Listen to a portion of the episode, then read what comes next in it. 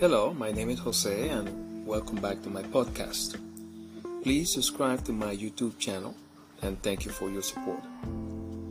Franklin Delano Roosevelt is often referred to by the initials FDR, was the 32nd President of the United States, serving from 1933 until his death in 1945. He was born on January 30th, 1882 in Hyde Park, New York, and came from a wealthy and politically influential family.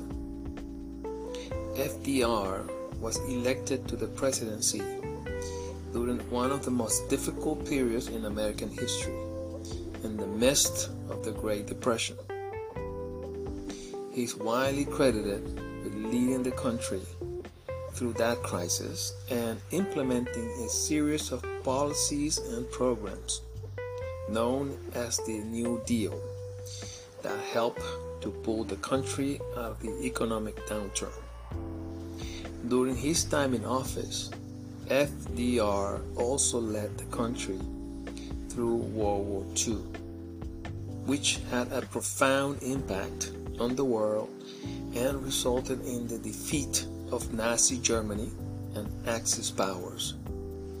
He was a strong and decisive leader who became known for his fireside chats where he would speak directly to the American people over the radio.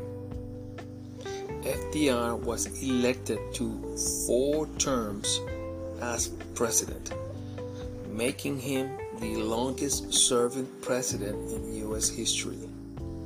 He died on April 12, 1945, just a few months before the end of the war, and was succeeded by his Vice President, Harry Truman. See you next time.